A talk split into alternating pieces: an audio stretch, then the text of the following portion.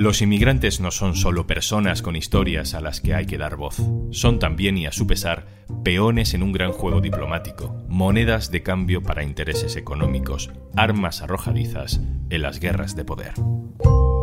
Soy Juan Luis Sánchez, hoy en un tema al día, desnudos ante el poder, el arma geopolítica de la inmigración. Una cosa antes de empezar.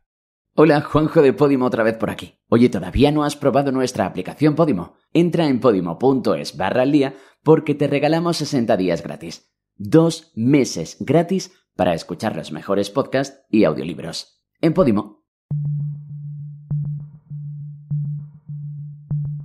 Hace unos días se difundió la imagen de un centenar de hombres desnudos entre las cañas de la ribera de un río. La foto ha dado la vuelta al mundo. Algunos de esos hombres, entre ellos seis menores de edad, están sentados en cuclillas en el suelo, otros van llegando en fila india, cruzando entre la vegetación seca, bajando por la pendiente de unas colinas de paisaje mediterráneo. Todos esos hombres de la foto se tapan los genitales con las manos, cruzando los brazos por delante de la barriga.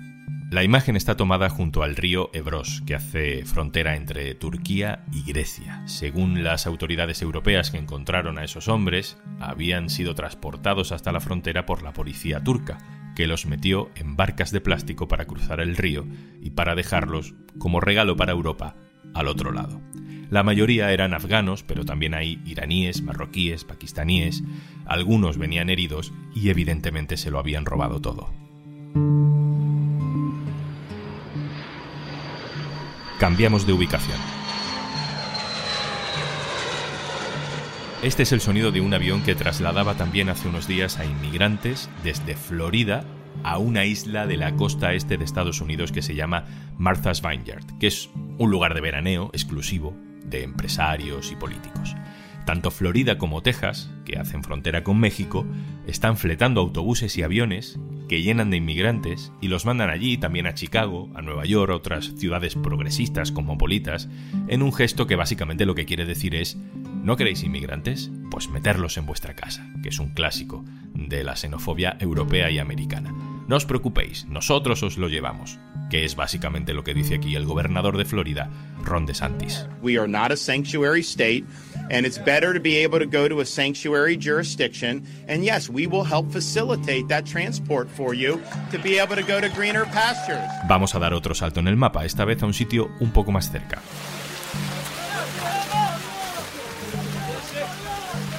El 17 de mayo del año pasado, 10.000 chavales, porque muchos además eran menores de edad, entraron en España casi a la vez por la frontera de Ceuta desde Marruecos. Con el paso de las horas supimos que aquella afluencia repentina era en realidad una operación de Marruecos, de Mohamed VI, que también fletó autobuses por el norte del país y les dijo a aquellos hombres que fueran a la frontera, que tenían vía libre. Muchos ni sabían lo que les esperaba, hacinamiento en naves industriales, persecución policial, ningún sitio donde ir y finalmente una devolución masiva de menores muy irregular. En primer lugar, decir que Marruecos es un socio eh, leal y desde luego diría que fraternal. Hoy hablamos de cuando los políticos usan las vidas de los inmigrantes como arma arrojadiza para sus luchas de poder, frontera y dinero. Gabriela Sánchez, hola. Hola, ¿qué tal, Juanlu?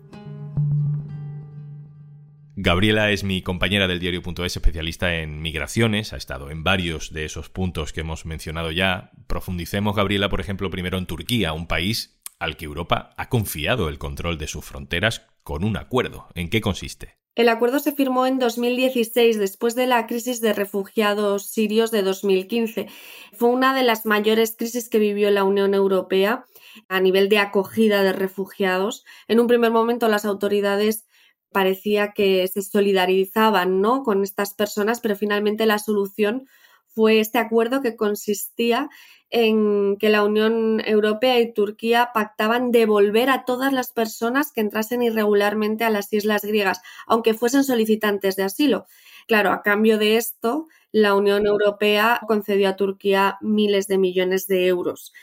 El tema es que Turquía no está cumpliendo este acuerdo. Parece que de nuevo no utiliza las fronteras, como hemos podido ver en el caso tan llamativo por la situación de estas personas desnudas, pero es un ejemplo más de que está aumentando bastante las llegadas a través de las islas griegas. Esto quiere decir que Turquía seguramente está pidiendo algo más a cambio, ¿no? Pide pues más dinero o algún interés político a cambio de volver a reforzar esas fronteras y volver a cortar esta ruta que en cierto momento sí logró cortar. ¿Este tipo de acuerdos los tenemos con más países? Pues eh, hay convenios, ya sean escritos u orales, con diferentes países. Por ejemplo, el caso más cercano lo tenemos entre España y Marruecos, también entre Italia y Libia, Bielorrusia y la Unión Europea. Estos son solo algunos ejemplos, ¿no? Lo que consisten es que la Unión Europea pacta con ciertos países el aumento del control fronterizo para evitar que los migrantes se acerquen a las fronteras con la Unión Europea. Eh, se frenan antes, no los vemos, no vemos cómo lo frenan y a cambio la Unión Europea generalmente paga con fondos europeos, ya sea en ocasiones de cooperación al desarrollo eh, o fondos directamente para el control fronterizo o en ocasiones hay cesiones a nivel político, ¿no? El caso más claro y cercano lo tenemos en España con Marruecos y lo podemos ver porque desde hace décadas Marruecos aumenta o relaja los controles migratorios en función de lo que se esté llevando a cambio, ¿no? El caso, por ejemplo, de la crisis migratoria de Ceuta del año pasado es muy evidente. Marruecos abrió la frontera y en un solo día entraron más de 10.000 personas, la mayoría marroquíes, a la ciudad autónoma. Fue una demostración ¿no? por parte de Marruecos de lo que podría pasar si Marruecos dejaba de controlar la frontera. Y claro, en un principio España y la Unión Europea lo condenaron, pero después al final se cedió a esa estrategia y España tiempo después cambió su posición con respecto al Sáhara Occidental, algo histórico y, que ha tenido consecuencias. Y la Unión Europea concedió a Marruecos más fondos, 500 millones de euros, a, cambio de que controlase más sus fronteras. Es decir, los resultados además ya se notan, las llegadas a España ya están bajando, Marruecos ha aumentado su control. Eh, lo preocupante además no es solo que España o la Unión Europea ceda el control de sus fronteras, sino que muchas veces se producen vulneraciones de derechos humanos que la Unión Europea no controla. Por ejemplo, lo que ocurrió en Melilla en junio es un ejemplo, ¿no? Marruecos se encargó de frenar ese salto y murieron 37 personas en la frontera y sin embargo España no se ve como responsable de ello, pero tiene parte de responsabilidad porque al final está fomentando el envío de fondos para frenar esa llegada de migrantes a España.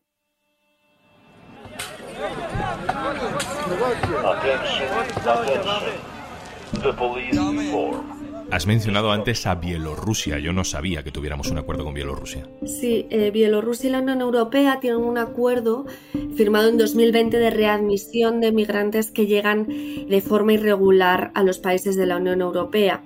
Pero en 2021, como una forma de presión dentro de esta estrategia de utilizar a los migrantes como arma arrojadiza para cumplir ciertos objetivos, Bielorrusia, para responder a las sanciones impuestas por la Unión Europea, llegó a trasladar a solicitantes de asilo, la mayoría iraquíes y kurdos, a la frontera con Polonia. En ocasiones estas personas decían que los empujaban directamente a estas fronteras, ¿no? Y se vieron situaciones totalmente dramáticas porque Polonia además tampoco los llegaba a acoger ni tampoco los llegaba a rescatar de estas zonas que eran bosques que estaban entre ambas fronteras y cientos de personas, incluidos menores, pasaban días atrapados a bajísimas temperaturas y algunos de ellos murieron de frío abandonados en estos bosques, empujados por Bielorrusia a esa frontera empiezo a ver un patrón. Hay países como Turquía, como Bielorrusia, que son enemigos diplomáticos, por ejemplo, por su relación de amistad con Putin, que jamás podrían entrar en la Unión Europea porque son regímenes además muy autoritarios sin muchos derechos básicos,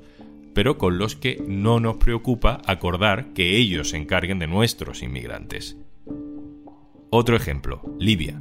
Gabriela, tú estuviste en Marruecos con un grupo de jóvenes que ya habían intentado cruzar por la ruta marítima desde Libia hacia Europa, ¿no? ¿Qué pasó? El obstáculo que se encontraron era precisamente otro de estos acuerdos, el acuerdo de Libia con la Unión Europea y constantemente se veían devueltos en su intento de cruzar a Italia por mar y, sufrían abusos y torturas que no eran vigilados por la Unión Europea a pesar de que paga a Libia. Para controlar sus fronteras. Es decir, estos propios acuerdos hacen que aumenten durante estos años de tránsito de los migrantes los abusos que sufren y también el tiempo que tardan en llegar a un lugar seguro. Gabriela Sánchez, coordinadora de Desalambre en el diario.es. Muchas gracias. Muchas gracias a vosotros.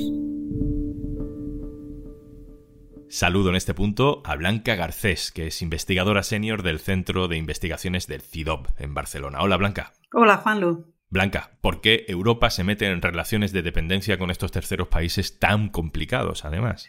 Pues por varias razones. En primer lugar, porque es más fácil controlar las fronteras desde fuera que controlarlas desde dentro. Es más fácil evitar que salgan que devolverlos una vez han llegado.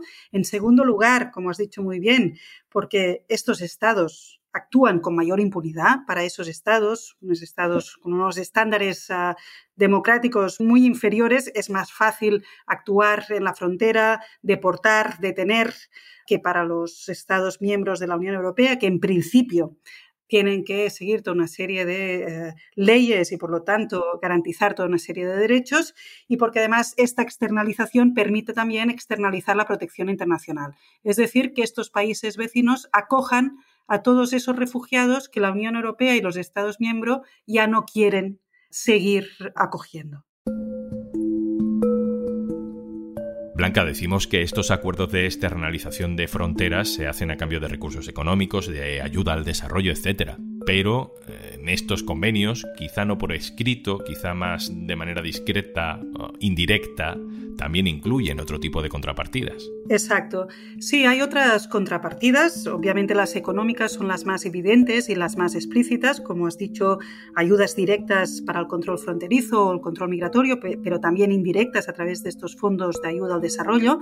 Pero luego también hay acuerdos mucho más informales y por lo tanto mucho más difíciles de, de saber en términos de política exterior, por ejemplo, en materia comercial o de visados, y también toda una serie de cuestiones más políticas. ¿no? Ah, se acepta una cierta connivencia política hacia esos regímenes, hacia la actuación de estos regímenes en partes de sus territorios y también apoyo político en cuestiones fundamentales. En el caso español lo hemos visto con el tema del Sáhara Occidental, un tema tan delicado también en España como la cuestión migratoria ha acabado explicando un cambio de la posición del gobierno respecto a las pretensiones por parte del gobierno marroquí. Y tomando como ejemplo la foto de esos hombres desnudos en la frontera con la que empezamos este capítulo, ¿qué papel juega ese tipo de imágenes en una sociedad mediatizada a la hora de instrumentalizar la vida humana? Sí, es importantísimo esto para conseguir ah, convertir las migraciones en arma política de hecho, estos estados necesitan dos cuestiones fundamentales. En primer lugar, la espectacularización de esa frontera y de esas migraciones, esas crisis ¿no? que se escenifican y la escenificación obviamente pasa justamente por la representación en los medios de comunicación. Ahí los focos se encienden de repente en un punto y en un momento determinado de la frontera y ahí es donde se escenifica esta crisis que es una condición necesaria para que las migraciones acaben convirtiéndose en esta arma política. Y luego otra cuestión fundamental que es que desde el otro lado se responda con miedo y por lo tanto haya el efecto, digamos, de amenaza. Una amenaza solo funciona cuando el que está al otro lado la considera como tal.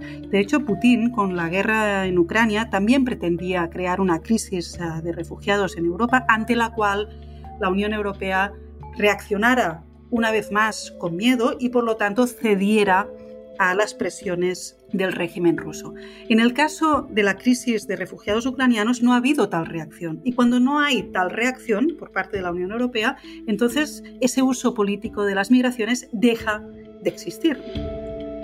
Blanca Garcés, investigadora del CIDOP, muchísimas gracias. Gracias a vosotros, Juan. Y antes de marcharnos, Descárgate Podimo y disfruta de todos nuestros podcasts y audiolibros durante 60 días gratis. Entra en podimo.es barra al día, descárgala en tu móvil y comienza tus 60 días gratis. Esto es un tema al día, el podcast del diario.es. Te puedes suscribir también a nuestro boletín. Encontrarás el enlace en la descripción de este episodio. Este podcast lo producen Carmen Ibáñez, Marcos García Santoja e Izaskun Pérez. El montaje es de Pedro Nogales. Yo soy Juan Luis Sánchez. Mañana, otro tema.